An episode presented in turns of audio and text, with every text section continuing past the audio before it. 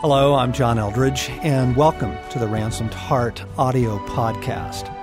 For more information on Ransomed Heart Ministries, our resources, and events, please visit us online at www.ransomedheart.com. Hey, welcome back. This is John Eldredge. Craig McConnell here again as we're talking about how Jesus looked at life kind of in contrast to how we look at life. We're talking about core assumptions that we bring to the world and the way that we interpret it. And I, I'm cracking up at how difficult our first uh, set of recordings was. I mean, we were stammering, hemming, hawing, back and forth. Um, I thought, why is this so opposed? I don't know that we've done a podcast series that's been more directly and obviously opposed than this one. Mm-hmm. The mm-hmm. confusion, the lost thoughts. Mm-hmm. I mean, what is with that? Mm-hmm. It's clearly opposed, definitely.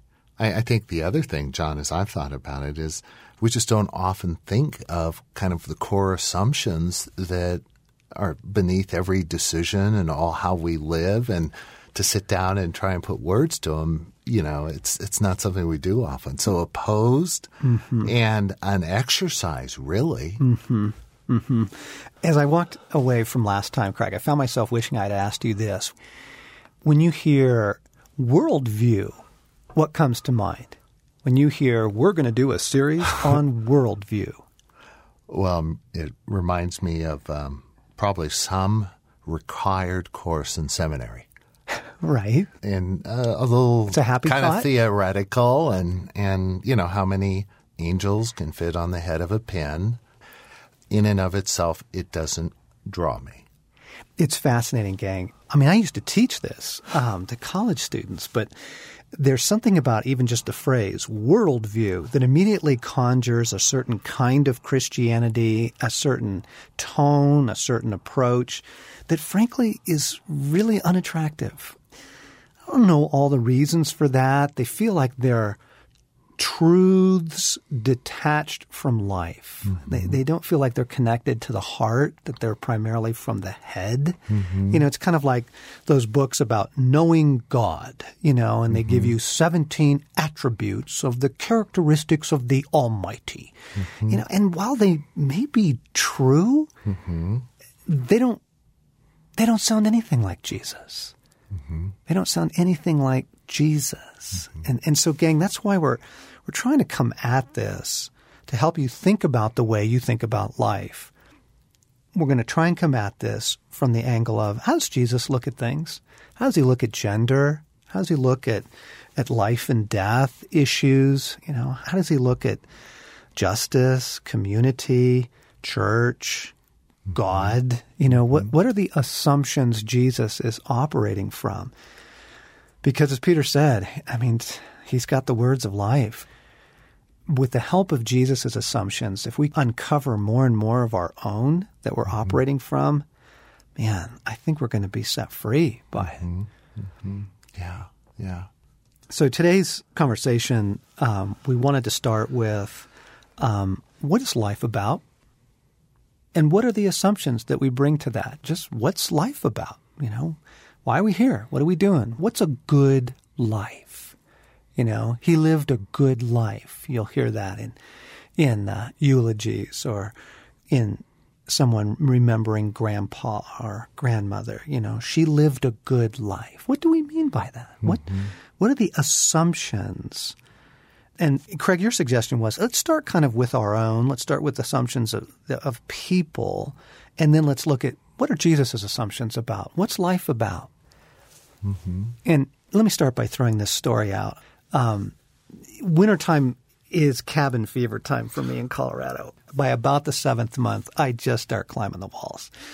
And I love being outside in any context uh, beach, mountains, rivers, lakes, desert. It doesn't really matter. I just prefer to be outside. So in the winter, what I normally do is pull out the National Geographic videos, you know, the Planet Earth series, and just to get some beauty. And, and uh, all right, so I was watching fly fishing videos. And these guys are, you know, going all over the world to these amazing fly fishing destinations, Kamchatka, Russia, and, you know, off the coast of Belize and down in the Seychelles off Madagascar. Dream trips, you know, once in a lifetime trips. And over and over again, the guys in the video, you know, who are just having these phenomenal adventures and, and yucking it up with one another and, you know, the best boats, the best gear on, you know, water that no one's fished for a century. Over and over again, the phrase was this I'm living the life. Hmm. I'm living the life. You know, Mm-hmm. how you doing today? Ah, living the life. and I thought, bingo. That's it. Like if we wanted an entree point into what people think life is about, just take that popular expression that gets tossed around quite a bit in our mm-hmm. culture right now. That little mm-hmm. buzz phrase, living the life. Uh-huh. And what does that mean, John?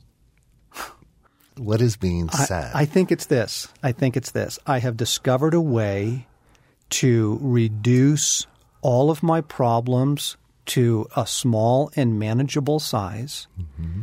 And I've discovered a way in which to maximize pleasure. And then you can just kind of pleasure whatever that means for the particular individual. You know, mm-hmm. um, one person, it's just don't bother me. I just want the freedom to read. You know, mm-hmm. leave me alone. Another person, it's adventure, and I'm mm-hmm. out on the edge of the kayaking world or the surfing world. You know, another person, it's it's European travel. N- Details aside, I found a way to minimize hassles, problems to a manageable size, mm-hmm. and I found a way to maximize pleasure. I'm living the life. Mm-hmm. By the way, I hate that phrase. Uh-huh. okay. I think it's sick, Uh huh. and I think it's exposing. Yeah. Now, forgive me, but I've got to say, what's wrong with that? Exactly. Minimizing your problems, maximizing your joy. I mean, there's some part of me that's going, Huh. exactly. I saw the look on your face while I was doing this little this little introduction, and you're like, and I, that's wrong. look at the magazines you get. I, I think this would be another really helpful thing. You guys get catalogs, I'm sure. Everyone does. You get inundated with these things. I mean, especially around Christmas time. But I mean, the marketing catalogs, whether it's you know uh, for wine and cheese or for home furnishings, or you know if you get on some mailing list, they kind of figure out, oh, you're fashion, or you're oh, you're the gardener, or you know, you're the outdoor guy. Every single one of these catalogs is absolutely the same Yeah. describe the world describe the world that you find yourself longing for mm-hmm. as you look at those catalogs mm-hmm. Mm-hmm.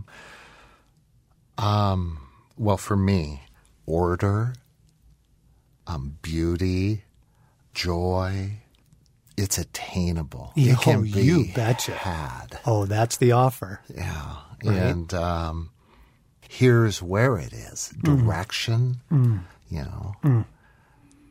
And those are the longings that it stirs. But when you compare it to your current experience what does that produce? Well, the appeal of those magazines, those ads, those commercials is that um, it's appealing to a longing that is either partially fulfilled, not fulfilled at all, or isn't even identified, you know, isn't even named. Uh, I see the woman on television. I see the the beautiful meal. I see the happy people. I mean, that's speaking to something I long for and want more of. Mm-hmm. Mm-hmm. And when we don't get it, we're angry, we're frustrated, we're disappointed. The thing about living the life, if that's your worldview, if that's what you think life is about, it'll break your heart. That's the setup. The longings are good. The longing mm-hmm. for beauty, the longing for order, the longing for everything to be as it ought to be. That's what those catalogs describe. Mm-hmm. Everything is as it ought to be, mm-hmm. whether it's the garden, the workshop, you know, your sports team, your fantasy sports team, Yeah. you know, the message in all of those catalogs and, and shows and magazines and stuff is the exact same thing. Everything is as it ought to be. And when you think life is about that, that that's what we're here for in this particular moment in time on this earth, it's going to break your heart. And I just need to pause and say, that's why we're doing this series. This isn't an act of philosophical conjecture. I mean, the convictions that you hold about life are either going to bring you to life or they're mm-hmm. going to destroy you. Mm-hmm. One or the other. And the allure of that is so unbelievably powerful. Mm-hmm. So the assumption is, John, that break that down, the assumptions is that. Well, I want to ask you, what do you think most of your neighbors think life is about? Um, what are their core assumptions? Yeah. I think, and I include myself here, just my neighbors, I think that uh, whatever it means to be alive, whatever it means to have life, I think is possible on my own apart from God. It can be achieved. It will bring ultimate deep satisfaction and it can be found and embraced and grasped. And God isn't part of that equation. Right. Right. So maybe assumption one life can be found apart from God. Mm-hmm. God's optional to mm-hmm. that. I just think that's huge to be able to admit it, confess it, say it. Um, there's something in the human race, and unfortunately, I think something still deep within all of us that says life can be found and God's optional. Mm-hmm. And in fact, if we do believe in God, frankly, a lot of that believing is, and God is my assistant in making life happen. Mm-hmm. God's not life. Mm-hmm. God is the means to making my life work. And again, I want to add here and now. Mm-hmm you know, yeah. dang it, I'll keep this G rated for the uh, family audience. That's not what we feel inside. It's a much stronger expression. But, you know, there's this thing in us that says life can be found. I'm going to make it happen with or without you. Mm-hmm. meaning anyone and everyone, right? Yeah. My spouse, if you're no longer making life work for me, you're out of here. Mm-hmm. I'm out of here. Mm-hmm. God, mm-hmm. you know, my church, whatever it is, my group of peers, you know, there is a life I want. And the core assumption is it can be had and God's optional to that. And thus, people angry at God, you know, how could he allow, why right. did he let, you know, those things, the resentment toward God that we feel, the frustration. It's incomprehensible to most of us that God isn't centrally concerned about our happiness. I mean, we just assume my assumptions are God's purposes and realities mm. and stuff. Yeah. Mm. Mm. Yeah. And we're not talking about pagans, John. We're talking no. about all of us. A number of years ago now, um, Brent Curtis, who I wrote The Sacred Romance with, was killed in a climbing accident. And up until that point in my life, that was the that was the most brutal, heart wrenching, horrible experience that I had ever gone through. Um, up to that point, I had not lost a parent yet. Um, you know, I hadn't gone through physical suffering very much. Um, things have happened since then, but up to that point in time, that was awful. And one of the experiences of that kind of shattering of your world, however that shattering comes a divorce, a, a betrayal, a prognosis, um, however that shattering comes, it exposed so quickly to me what I thought life was about. And the thing is, is, is that I, in my pain, I rushed to try and make life work. Mm-hmm. You know, I tried to assuage the ache in my soul through food through alcohol, mm-hmm. through intimacy with my wife. I tried, you know, through fishing, adventure, travel, anything, anything to mm-hmm. take away the ache, and nothing worked.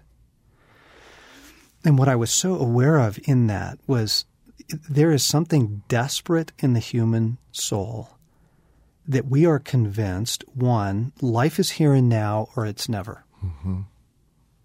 Really. I mean, we're just convinced in that. Life is here and now, or it's never. Whatever Christian, non Christian, Buddhist, Muslim, you know, whatever your images of heaven may be, most of them are not enough to compel us to believe otherwise. Yeah. Life is here and now, or it's never, you know, and and something like life is pleasure. Mm-hmm. Life is pleasure. That that perfect meal that the catalog lays out, that perfect woman that the catalog lays out, that mm-hmm. you know perfect family, that perfect trip that the catalog mm-hmm. lays out, that wonderful summer family vacation. Ooh. That's mm-hmm. life. Yeah. Yeah. We deeply believe this. Yeah. Yeah. I can't unpack it all right now, John, um, because it's just in the moment. But um, to suggest that life isn't primarily about pleasure seems like such a violent redirection. It, it just, what world are you talking about? Yeah. I know, I know, I know, I know. And gang, as you're listening along with us, what what we're trying to explore is our core assumptions Yes. of what we think life is about. And another way of getting at this is what pisses you off. When you are furious, someone or something has stepped between you and your pursuit of life. So just notice what it is. What fries you. Oh, it's so exposing. say more about that, the way you put that. My anger, frustration is an indicator that something stands between me and what I am pursuing. What you think source- life is about. Yeah. Yeah. Wow. Isn't it true? Yes. Oh my goodness. John, if that, go ahead. No, you still have an expression on your face that's priceless. What are you feeling? Um, I'm feeling the conflict of this assumption we're describing, how true it is of me. I'm feeling the conflict just on, on the comment about pleasure. What flashes through my mind is, um, oh yeah, there's things called courage, there's nobility and faith and love. There's these higher virtues in things that are to direct my life. Self sacrifice, Yes. compassion. and they may have nothing to do with pleasure. So I was just feeling the conflict of being reminded again, John, that um, yeah, pleasure isn't the highest end in life. And gang, I, I think we need to bring a little bit of clarity to this. As I was driving in today, I thought of two events. I thought of 9 11, and I thought of the horrible imagery of um, people jumping out of the upper stories of the World Trade Center as the fire swept into the buildings, and and um, just the horror of those hours and those days. And you remember the country's, you know, uprising of we will stop terrorism. We will. We are done with this. It's gone. Yeah. It's gone. The, the bumper stickers were at the time, we will never forget. Oh, yes, you have. You've completely forgotten because you have a commitment to pursue life and it's around pleasure and it doesn't allow you to sustain other commitments. We have forgotten. It made me think of um, Elie Wiesel uh, was a Jewish philosopher, theologian, won the Nobel Prize. He wrote a book called Night. And in it, he's describing his um, childhood experience of the Holocaust and of growing up in Eastern Europe as a Jew. And early in the book, he's describing that reports are coming back to his Jewish community um, of horrible things happening to Jews, the the ghettos, um, you know, the random searches, uh, seizures, arrests, persecution.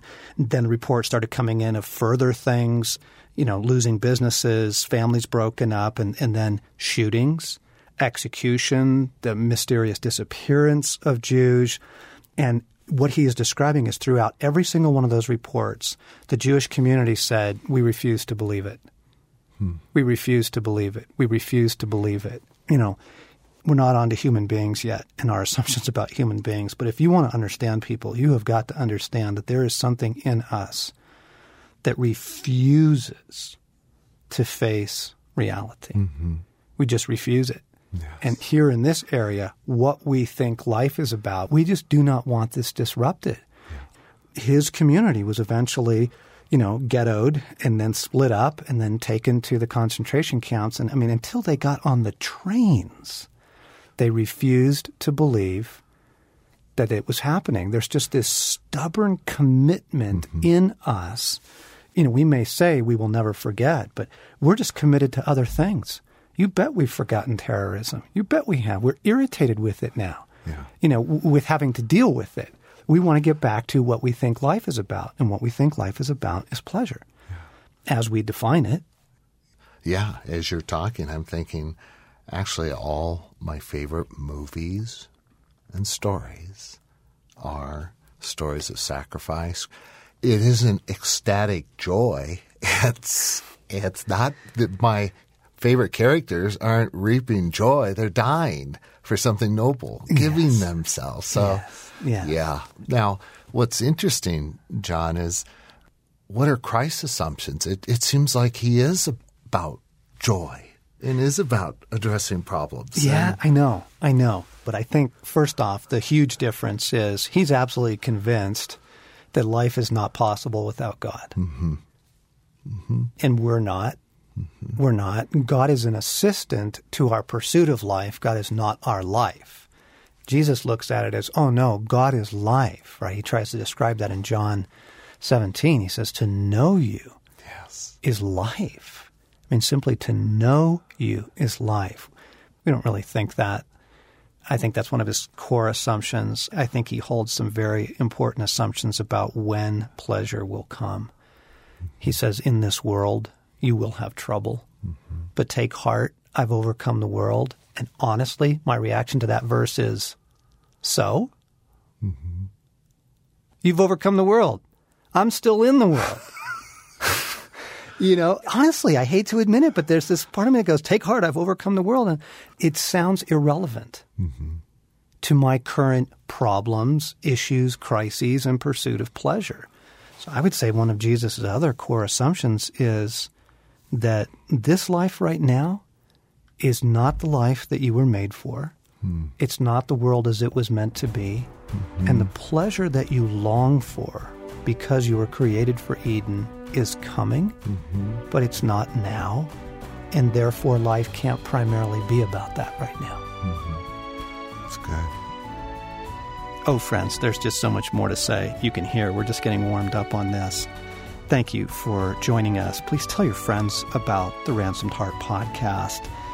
Join us next time as we push into core assumptions about God, about people, about love, and, and on and on we go as we search for the way Jesus looked at life because it's going to set us free. I'm John Eldredge, and you've been listening to the Ransomed Heart podcast. And for more, come to our website, which is ransomedheart.com.